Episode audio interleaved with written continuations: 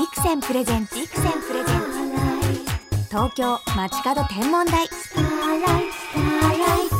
篠原ともえがお送りしていますビクセンプレゼンツ東京街角天文台。本日もキラキラな空ゲストにお越しいただきました。篠原の空親友、バッカルコーナ空ガールしょこたんこと中川翔子さんです。よろしくお願いします。バッカルコーン中川翔子です。ようこそ。もうありがとうございます。また叶えました。嬉しい。いやこちらこそ篠原様のラジオにお邪魔できてすっごく幸せです。いや空とも木星に伝えたいですね。二度目が叶ったよ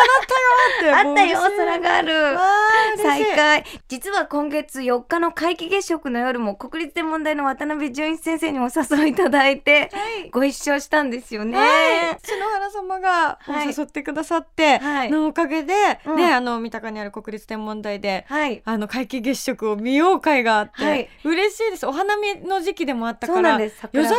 と皆既月食が同時にあるのがもうすごい久しぶりだったんですよね、うんうん、でも、うん、残念ながらその日は曇りでど曇りでしたよね。もうすごい何でも分厚い雲で見えなくて、屋上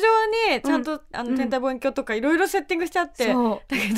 寒いし寒い見えないしってことであの結局室内に入ってニコニコ動画でそう見ながら文字を見ながらそれであの国立天文台の渡辺淳一先生にこう月のお話とかね、はい、あのお話を聞きながらみんなでうっとり画像を眺めるね。いやでもすごい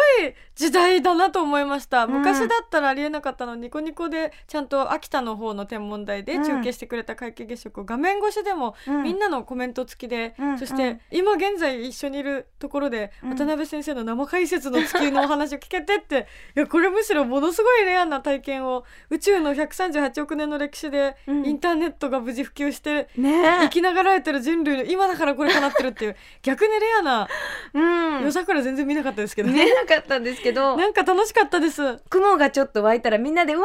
ーとか、ね、雲雲とかなんかライブ感ありましたよね、うん、画面なんですけどちゃんとあの部屋の電気消したらそれっぽくなってね良かったですよね。部屋の電気を消すとその月食の色がくっきり赤とかが見えてくるんですよね、うんはい、だからそれなんか地球にも優しいしそれがいいなと思って節電しながらの、うん、あの縁の部分のブルーになったところとかもちゃんと、はい、あの一人で空見上げてたら分からなかったことがみんなで共有できるって、うん、あなんかいいなってそう人類いいじゃんって思っちゃいましたねよかった嬉しかったです。だからネットの時代になってからは、うん、宇宙の歴史からするとほんの一瞬の最近ですけどもなんかそのおかげですごく最先端情報とかもどんどん毎日のように更新されるし、うん、みんなで星を共有できるっていうのがなんかすごくいいですよね。星だけじゃなくて実はしょこたんとはあの御朱印友達でもあってありがとうございます。もう篠原様のその手作り御朱印帳がすっごく可愛くってそれで憧れてあの一緒に行きたいですってそうたまたま、うん、あのちえちゃんっていう、はい、あのスピリチュアル女子大生ちえちゃんとロケが一緒で御朱印巡り、はいうん、御朱印について教えてもらうっていうロケで、うん、ちえちゃんもいっぱい御朱印帳集めててかっこいいやってみたいって思っていった時に勇気を出して篠原さんにいつもなんかすごく大好きな人に ライン を送るっていうのが勇気が出なくて、うんえー、なんか私のような虫けらが虫けらが ライン なんてここが虫のだみたいな感じででもあの時勇気出したらすぐ翌日実現できて、うん、さんにんで浅草いちにちね行ったんですよね。しょこたんと浅草行ってであの御朱印って仏様に手を合わせてこういただくなんか証のようなものでこう蛇腹になってね、うん、こう字を書いてくださるんですけれどなんかちゃんとみんなで並んではい、御朱印待ってたらこうおばさま方があらあなたたち可愛い御朱印お持ちねとか言ってこうお話とかも盛り上がってそれはでも篠原さんのコミュ力に感動です、うん、御朱印コミュ力ですよ。私はなんかその日が初めて御朱印帳をちゃんと自分で買った日で、うん、あのピンクの招き猫がどうしても買いたいってことで、うん、今戸神社っていうところに今戸神社の招き猫のですね、ええ、ドキドキしてたら篠原さんがね御朱印もらいに来てたお姉様方に、ええうん、自分からも言ってえー、何年目ですかとかすごい光景でした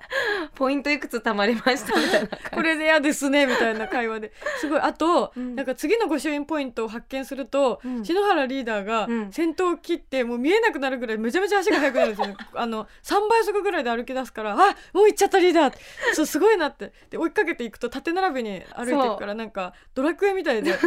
篠原クエストみたいになってました。御朱印クエストですね。御朱印もなんかしょこたんがポイント集めるからドラクエみたいで御朱印クエストって名前つけてそれがやっぱしょこたん流だなと思って。でもその時にあの篠原さんおすすめのお店でビーフシチュー食べて、はいはい、そ, それでいろんなお話、宇宙の話とか御朱印の話聞けて、ええ、もう本当にいろんなことにすごくキラキラワクワクの興味と行動力といろんなことがあって知識があってすごいかっこいいって思ってる時にさらに御朱印のいろんなことがただ集めるだけじゃなくっていろんなこと知っていくともっと楽しいっていうことであの衝撃を受けたのが、うん、集めてきた御朱印は亡くなった時に一緒に入れてもらって、はい、そうあのダビに付される時に、はい、その御朱印を一緒に抱きしめながら行くといいっていう風にそれ聞いて超ものすごいカルチャーショックで、えー、目から鱗さんまんまい出ましたその時すげえと思いました。それまさに生きた証を一緒に連れていけるみたいな、それって集めたら集めた分だけのなんか、うん、よし集めたぞ感っていうのもあるし、うん、その分なんかいろんなところ巡れたんだなっていう人生の生きた証感がすごくあって、うん、わそういう風にもいろんな風にも見れるんだって、うん、もうかっこいいっすってその瞬間もうマジで一生ついてきますってカルチャーショックでした。本当に前のめりで前のめりでした。もうごっつんってなりました。ついてきてください、ね、結局その日も篠原さんがお仕事行くギリギリまで夕方までスカイツリーまで行っちゃったんですよね。スカイツリー浅草行って、うん、その後神社行ってスカイツリー行ってもうずっとカフェで女子トークしてて、うん、めっちゃみんな早歩きですごいなんか寿命節約して有限な時間をどんだけ濃くするかみたいな感じの日だったからすごいインパクトのある、うんうん、忘れられなくてまた行きましょう早くまた行きましょうね。もう京都とか行きましょうよ。行きたいよ行きたい行きたい。京都にあの大正宮八神社っていう、うん、あの星の御朱印がある神社さんがあるんですよ。でそれを私はもう予約してゲットしたのでしょこたんと一緒に行きたいね。素晴らしい。星観測もぜひね行きたい。この間天文台見れなかったけどあの設置してあった天体望遠鏡がすごい気になって、はいうん、いつか国立天文台で木星を生で見たいんですけども木星に恋してるんだもんね。初恋が木星でそれがもういまだにやっぱり理想の男性は木星とブルース・リーっていうのはぶれないですよ昔からずっと大人になっても男らしさの象徴というか木星がダメージを受けてもせんきゅうひゃくきゅうじゅうよねんにシューメーカー・レヴィ第きゅう彗星にぶつかられお腹に脇腹かな、うん地球にこぶんの風穴が開き、うん、キノク雲が出ても、うん、クールに回っていった姿がもうかっこよすぎますねそれがもう惚れちゃってもう今の時期くっきり見えますから木星木星なんか空見上げた時に、うん、誰よりもギラギラ興奮している姿を見るともう本当男らしさに、うん、あと毎回図鑑が出るたびに衛星の数が増えまくってるのがもうこのプレイボーイって思いますね昔はじゅうろっことか書いてあった図鑑をずっと読んでたのに、うん、なんかえろくじゅうろっこになっとるよとかあんたどこの女とまたみたいななんか勝手に妄想衛星ですから衛星ですからね子供なわけじゃないですけどなんか妄想しちゃいますね。私その話聞いて実際にこう木星ってちょっととろみのある蜂蜜みたいな、はい、ハニーイエローみたいな感じでなんて可愛い例えそれがちょっとツンデレだなと思って見た目は甘い色なのに実はこう衝撃を受けてもこうぐるぐる回ってるっていうの甘い色っていう発想がありましたね、うん、なんかあの茶色い渋い色がなんかトレンチコートな気がしちゃって葉巻とトレンチコートみたいなあれトレンチコートの色が勝手にしててボーダーのねなんかニットみたいな着ててみたいな木目がね毛が絶えないみたいな隕石がぶつかるたびに軽くね穴が開くけどもあとたまになんか渡辺先生の情報だと、うん、あの太いしましま、はい、またそれが縦幅が地球にこぶんぐらいあるでかいメインの太いしまが、うん、の下半身の方がたまに消えるっていうことがにねんぐらい消えてて、うん、最近また治ったみたいな話聞くと、うん、なんで下半身脱いでんのみたいな脱いでないなんかセクシーボディみたいな服じゃない、ま、マッスルボディを見せてくれるうーセクシーみたいなこういう想像の話してるともうほんとあっという間にしょこたんと時間が過ぎていくんですよしちゃいますねどうしてもねカフェでこういう話ずっとしてましたねしてましたね私なんかやばい旅に行きましょうもう一緒にいや付き合いたい惑星はどなたでしたっけ。私付き合いたいのはオリオン座の三つ星の下にある エムよんじゅうに っていう、うん、三つ星じゃないんだ、三つ星じゃない下のやつっていう、ね、オリオン大星雲みたいなこう実際見ると本当羽を広げてるようにパッと手を広げて見えるんですね。抱きしめてもらいたいでかい、規模でかいそのままこう星雲の中に吸い込まれちゃいたいみたいなすごいでかいですよね。でかいですよ。でそこからあのトラペジウムっていう、 こう小さな星が今も生まれているっていうので、子だくさんみたいなトラペジウムなんか綺麗な色だからそう美少女生まれてそうな、なんかあれ私ちょっとこんな空があるモード初めて、ショコタンモードになってきましたね付き合いたい星っていう、付き合いたい星っていう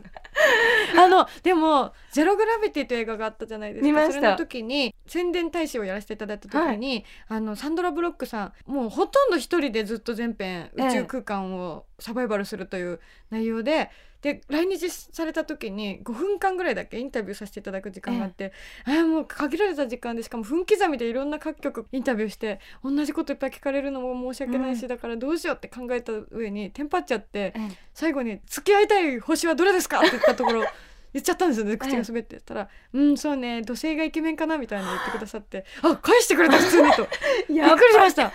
そして後にスタッフさん越しに、うん、あの女女の人はなんか変わったことを聞いてくれてちょっと元気が出たわありがとうと伝えておいてってスタッフさん越しに言ってくださってうわー感動でございました。ありがたい、嬉しい、すごく嬉しかったです。やっぱり宇宙好きだからそういう話が思わず通じたんじゃないですか。瞬間的に答えてくださったのがすごく嬉しくてなんかどうやって通訳したんだろうってちょっと思ったんですけど時間ない中で申し訳なかったんですけど今度から私もちょっと聞いてみます、はい、あの宇宙好きな方は必ず答えてくれそうですよね。なんかその人によってその人ごとの宇宙への捉え方とか見方によってあの惑星なのか恒星なのか星雲なのかとかなんかこれは木星は男子なのか女子なのか、うん、セーラームーンで育った人は、うん、セーラージュピターまこちゃんって思うかもしれないし、ええ、でもなんか声優さんは大塚明夫さんがいいなとかとかいろいろちょっとそれアニメの方に行ってますねいろいろ見方が変わるので聞いてみたいですね、うん、男子にも聞いてみたいですね。付き合いたい惑星どれですかみたいな。ちょっとこの話スカイツリーのカフェで話したいプラネタリウムも見ないとプラネタリウムに行きましょうそして気になっている天文ニュースがあるそうで、はい、それがですね、えっと、ニューホライズンズという探査機が、うん、今年にせんじゅうごねんについに冥王星に到達するっていうことで、うんうん、ずっと楽しみにしていたんですが、うん、もうあっという間でした。にせんろくねんに、うん、あの打ち上げがあって、うん、で冥王星もうあのずっと冥王星って準惑星に降格しちゃったりとかいろんな不遇な目にあってるけど、うんうん、もうなんか子どもの頃から図鑑を読んでて冥王星だけが太陽系なのに、うん、どうしてもなんかこうあの遠すぎてぼやけた画像しかないっていう、うん、冥王星とカロン、うん、なんかそれってなんでこんなに毎日いろんなことが発覚していろんな技術で星の宇宙のことが謎が解き明かされていってるのに同じ太陽系の中なのに冥王星だけがいまだにぼやけた画像しかないってなんかわーっとしてますよね。なんでかなと、うん、本当に素顔をすっぴん見てみたいってずっと思ってたのがもうなんかにせんろくねんの時にうわ楽しみにせんじゅうごねんの到達まで、うん、絶対生きるぞ死なないようにするぞって決めたのを覚えてるんですけど、はい、それがもうなんかすごい遠い未来だと思ってたのがもう今年かいってことでなんか自分が荒さになったのをうなずけるわっていう、うん、地球の自転と公転の速さにちょっと落ち着け地球って言いたいぐらいに早かったですね。ねえやっとにせんじゅうごねんにしてついに冥王星の素顔これどんな感じなんですかね。すっぴんねイケメンなのか美少女なのかがまずすっぴん見てみないと分かんない。なんかボイジャー美少女感ありますかね、うんうん、なあと思うけど孤独な孤独な通りの地帯でそうそうひっそりと無口な、うん、無口なイメージ。私髪型どんなだと思います？七色七色でおくるまってるみたいな。あ素敵わみたいな発想が素敵。ちゃんとカラフルなところが私なんかあの灰色の布をまとってるなんでなんで布分かんないですけど遠すぎて寒いんじゃないかろうかって薄めの生地いやでも、うん、ねそれってボイジャーが昔ね、うん、木星とか土星とかの顔を送ってきてくれてから、うん、一気に変わって、うんうん、あのにせんいちねん宇宙の旅という映画の頃はまだはっきりした、はい、ちゃんと鮮明なああいう画像がない頃に映画を作ったからもしその、うん宇宙の技術が発達してからだと後から見た時に古臭く感じてしまうところをちゃんと実際のに近いそっくりな形で作れてたから奇跡的だったみたいなだから今も古く な, ならないみたいなことが書いてあってあ確かにとだから教科書とか図鑑とかが全部塗り替わるような新しい写真が見れるってすごいことなんですよね、今年ね。その瞬間に私たちがこう立っていられるっていうのが素敵ですよね。いろいろラッキーな時に生まれましたよ ね, ね, ね宇宙のこのいろんな時の最先端な今なんですよね、うん、そのずっと食探がこうにせんろくねんの時のニュースをなんか心待ちにしていて、そのずっと待ってた時間もワクワクできるっていうのがいいなと思った。ワクワクしましたねまだかなまだかなってずっと思ってたのに、なんかここさんねんぐらいめっちゃ早かったもうどんどん年取ると加速してきたなって感じがしますけど、ね、でもまだまだ死ねないなって思うことって、やっぱり新しい天文、こういうビッグニュース見逃したくないなって思いますよね、うん、もう最新ニュースをキャッチして、ね、自分の力にしたいですよね。同時にリアルタイムでだからハレー彗星を生で見れてた人たちが羨ましいし、ね、本当にそうです。はい、すごくなんかこういうのを今生きて感じれてるって奇跡だなって思わせてくれる宇宙にも感謝したいなって思うし、いやもうなんか寿命足りないですね本当に長生きしましょう。ひゃくねんごに生まれる人も羨ましいですし、ね、ひゃくねんまえに生まれてた人たちも羨ましいですし、それまでこうずっと好きでいましょう、天体、ね、空ガールでいましょう、一日でも長生きしましょうしましょう東京エフエムから篠原ともえがお送りしています。ビクセンプレゼンツ東京街角天文台、しょこたんこと中川翔子さんをお迎えしてお話盛り上がっていますよ。さあ、そしてニューシングルがしがつにじゅうくにち水曜日に発売になるんですよね。はい、もうすぐです。嬉しいです。はい、なんと、うん、えー、しょこたん大好き電波組という、えー、ユニットを組ませていただきまして、うん、あのパンチラインというフジテレビの深夜アニメのオープニングテーマで、はい、作詞作曲ヒャダインさんが作ってくださって、もう本当にありがたいです。賑やかな曲で可愛かったです。 あ, ありがとうございます。もうずっと人生一人っ子で、うん、そして学校でもなかなか友達ができなくって、うん、であの芸能生活でも気づけばこう大人になってずっとソロというか一人で、オールスターズ感謝祭みたいな大勢いるところだとつい笑ってるつもりでもなんか斜め下見てなんか暗い縦線が入ってるみたいなそんなつもりないんですけど自分としては、うん、なんかぼっちになっちゃっていてっていうのが、写真がずっとネットに残されていて、うん、毎回出てないのにオールスター感謝祭のぼっちのしょこたん探せみたいなことになって、うん、いやいやいやって、だからなんかどうしてもぼっち気質なのかなって、うん、でももともとブログを始めたきっかけも中学の時に卒業文集に人気グループのみんなが作った文集で、私が忘れられていたのか、はい、顔の半分のちょこっとだけしか載ってなかったから、あやばい今死んだら生きた証がこの宇宙に残らないと思ったことがあって、うん、ブログを始めてなんか誰も見てないけど独り言残さなきゃみたいなとこからだんだんあの独り言言ってるうちに明るくなってきたんですけど、どうしてもやっぱりどこかに学生時代に叶わなかったみんなで何かのことを一つのことを残すことを頑張るみたいなのを憧れてたんですね、うんえー、まさかレベルにじゅうきゅうこの年にしてそれが叶うと思わなくて、うん、今失われた青春が輝きが今、うん、今集まってきてると染みます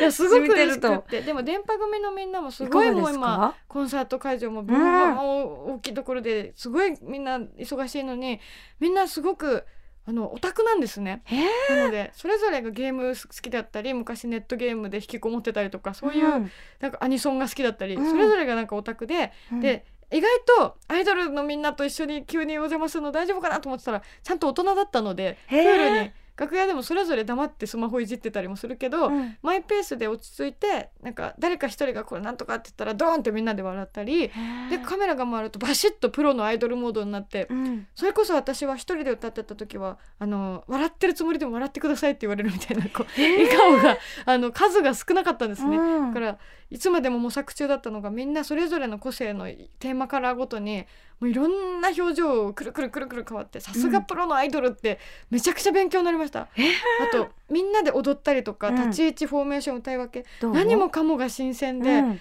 あ迷惑かけられないからちゃんと覚えなきゃとか、うんうん、一人の時は若干こうあの甘やかしてもらってたんだなっていうか自由に、うん、自由にやれてたのが、あ逆にみんなでやるからこそよし頑張ろうねって言えるっていうのもあるし、責任感が伴ってなんか 覚, え覚えなきゃになるから覚えが早かったりとか、チームワークになるんだね。めちゃくちゃ勉強になりました。へでもお姉さんだよね、その電波組の中では。そうですね。こうどういうしょこたんなんですか？いやもうなんかすごく平均年齢上げちゃうんじゃないかっていうお嬢少女みたいな感じだったんですけど意外に結構みんなも大人だったのであのすごくあの懐かしのアニメの話とかで盛り上がれたり、うん、ゲームの話とか、うん、なんか自然に全然緊張とかがないまま、うん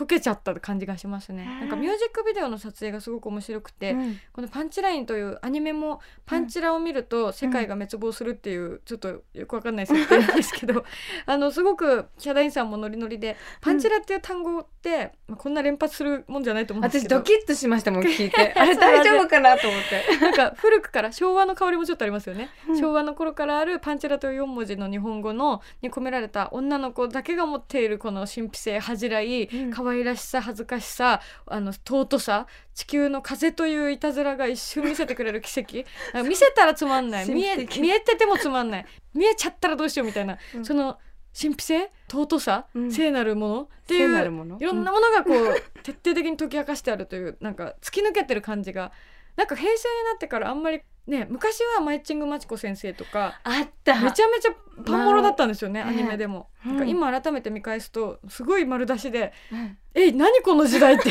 びっくりしたんですけどあの頃思い出そうよっていう、あの頃すごいっていう、うん、であの、うん、最近はそういうなんかあんまりやっちゃいけないものも多かった中で、急にここに来て思いっきりはっちゃけてるから、うん、なんか面白いなって徹底的にやるのが、お祭り騒ぎのなんかこう江戸時代のええじゃないか祭りじゃないけど、なんかそんな感じですね、そういう感じもありながら、はい、その時私たちが感じていた青春みたいな時間がフラッシュバックする感覚はあるなって思います、はい、ありがとうございます。それはなんか男子じゃなくて女子がそういうのは楽しいんだよって言ってくれると、男の子もこうライブとかで盛り上がれるんじゃないかなっていうのはすごく感じました、はい、もう女子たちでキャッキャウフフでもあるし、女子校にも行ったっていうのもあるんですけど、だからなんだろう、うん、あのキャって恥ずかしがるっていうのを逆にあの忘れちゃいがちで、うん、すごい不思議な現場だったんですけど、私たちがみんなが台の上にいて、うん、あのスカートを押さえてるところで下であのスタッフさんたちが風の出るバズーカみたいので、うん、ほふく前進の格好で下から風をすごい当ててくるんですね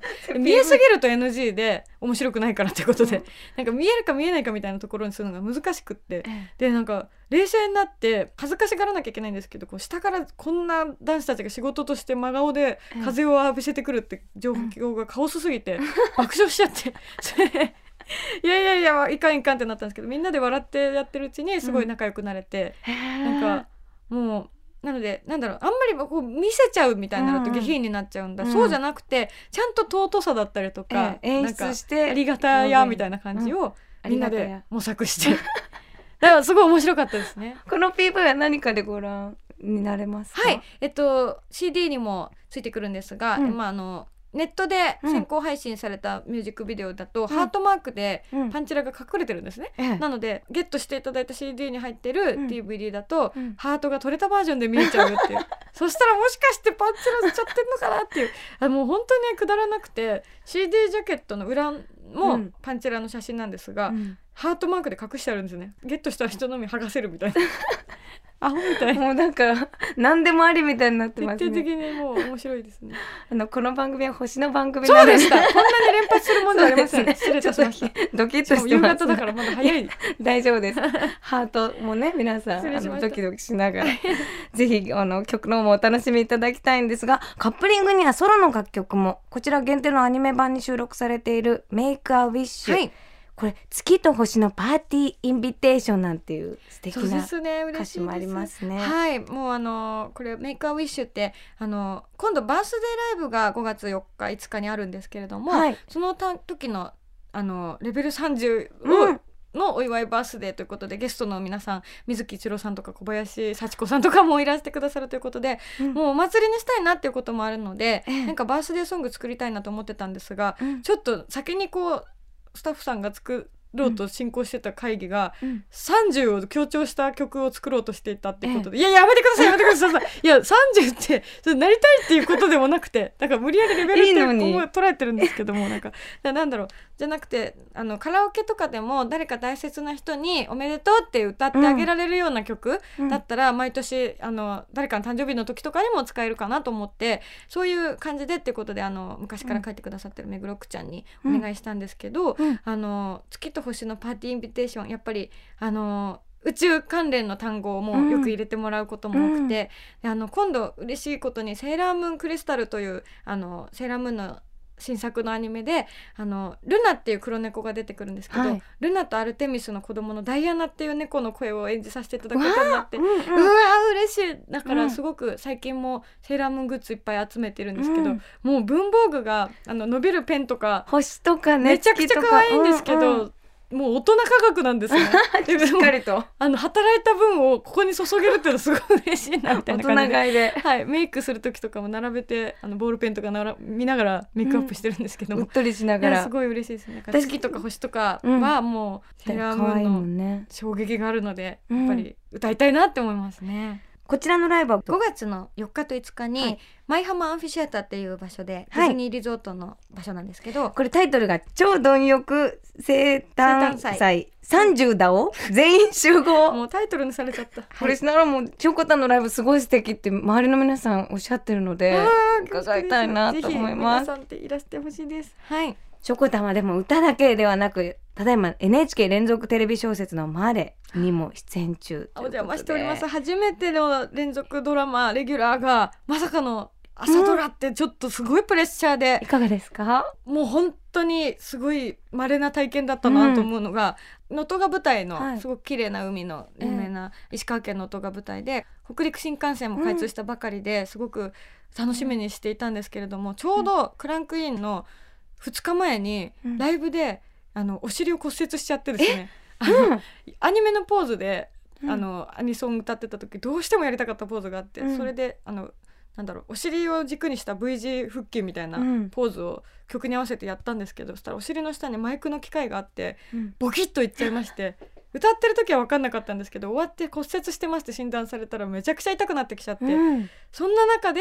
初日がいきなり、ね、朝ドラの初めてのセリフの日だったのでなんという稀な体験だろうかってまさに稀なんでお尻折れてんだろうって面白くなってきちゃってなんか一生忘れないですねそれ。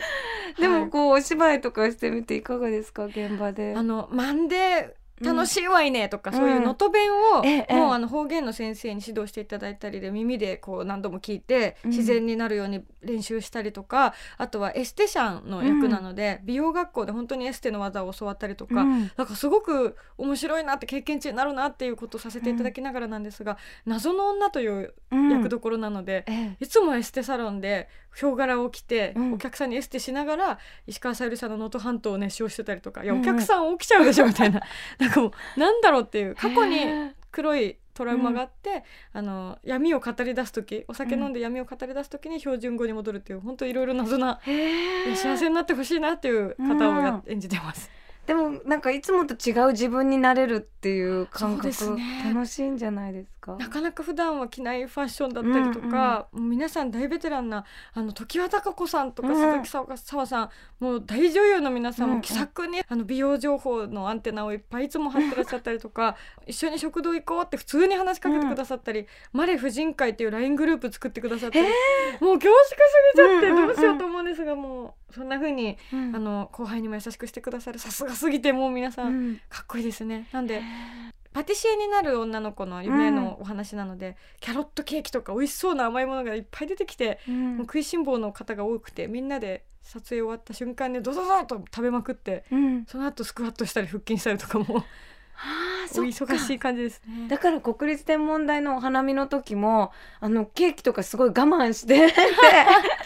ちゃんと、ね、めちゃくちゃ食べちゃうんですよ。甘いものが大好きになっちゃってこのマレのおかげでますます、うんはい、この今今日このラジオに来る前もあの、うん、クレープをにこはん食べてきちゃってもう止まらない食欲だ。どうしよう職業がいっぱいあるとこう、ね、いろいろ好きなものが増えちゃいます ね, ねどうしても。でもしょこたんは本当に星もアニメもでも女優さんも歌もあと最近もこうマミタスっていうブランドのデザインもされたり あ, ありがとうございます。そうなんです。どんどんこうつながっていってますよね自分の好きなことが。でも不思議なことにありがたいことにもう好きなことが元になっていてそんな未来を描いてもなかったんですけど、うん、気がついたら妄想だったり大好きっていう気持ちがそのまま好きなことが形になったり、うん、マミタス中野ブロードウェイで今、うん、お店がオープンできて、はい、もう中野ブロードウェイで脳みそが全部できたと言っても過言ではなくブロードウェイから離れたくないのでもうさんじゅうねんかん中野にずっと住んでるんですけど、うん、そういった場所でマミタスがオープンなんて想像もしなかった。でもすごく嬉しくて、篠原さんにお会いできてるのもそうです、子供のおもちゃも大好きで、嬉しい嬉しい、もう、もうすごくいろんな意味で生きていれば会いたい人に会える日が来るのかって、うん、ジャッキー・チェンとか篠原さんとか、うん、もうその、その度にびっくりしてます。だからジャッキー・チェンと篠原、はいつながもう架空の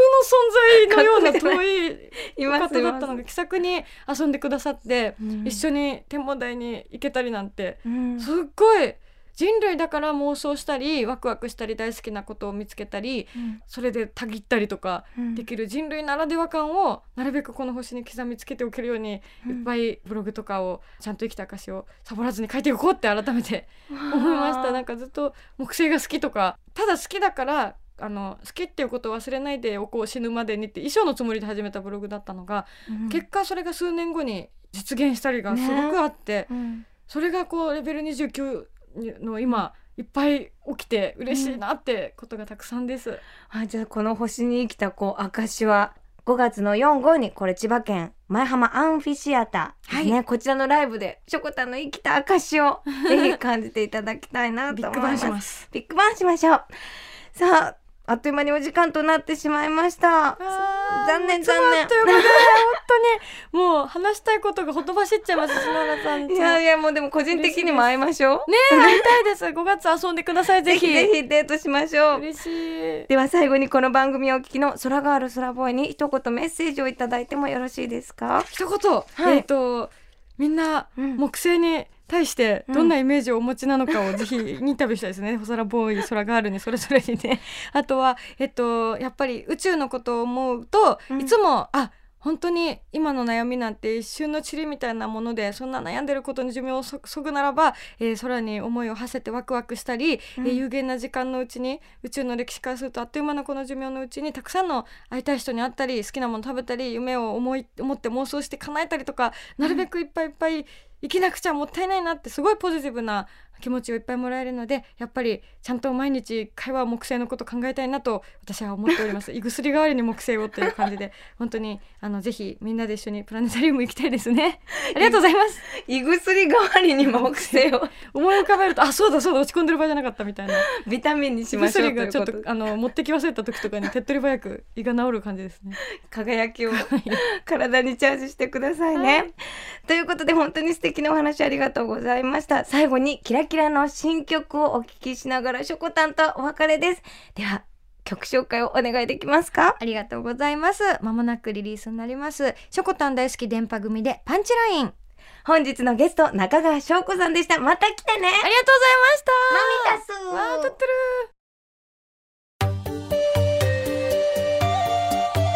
る。月にウサギが住んでいるなんて信じる人はいなくなったけれど、それでもやっぱり古代の宇宙船が発見されたとか、宇宙人の秘密基地があるとか、いまだに何かと月の噂は絶えない。やっぱり月って人気者なんだと思う。私たちに最も身近な天体、月から双眼鏡で地球を眺める日も遠くないかもしれないな。星空を眺めよう、双眼鏡のビクセン。東京 エフエム ビクセンプレゼンツ東京街角天文台、まもなくお別れです。本日はしょこたんこと中川翔子さんにお越しいただきましたが、しょこたん詳しいですよね、天体に。シューメーカーレビー第九彗星なんてさらっと出てきませんよ、なかなか。もう好きなだけではなくちゃんと学んでいるのがね、素晴らしいと思いましたし、その中にイマジネーションを入れて自由にこう趣味を愛している姿に、あ、自分流で生きていいんだっていうね夢と力をいただきますよね。レベルさんじゅうのしょこたんももうずっと応援です。ライブも楽しそうですよね。頑張ってください。いつまでも応援しています。しょこたん素敵なお話、どうもありがとうございました。では、篠原からこの時期の星空インフォメーションお届けしましょう。夜はちじ頃、南の空高くを見上げると、ひときわ明るく輝く星があります。しょこたんの初恋のお相手、木星です。明るさはおよそマイナスに等級。その木星に望遠鏡を向けると、その縞模様や周りを回るガリレオ衛星と呼ばれるよっつの衛星を見つけることもできるんです。双眼鏡でもカメラの三脚などに固定すれば衛星があることは十分わかりますよ。この春は木星の観測には絶好のシーズンです。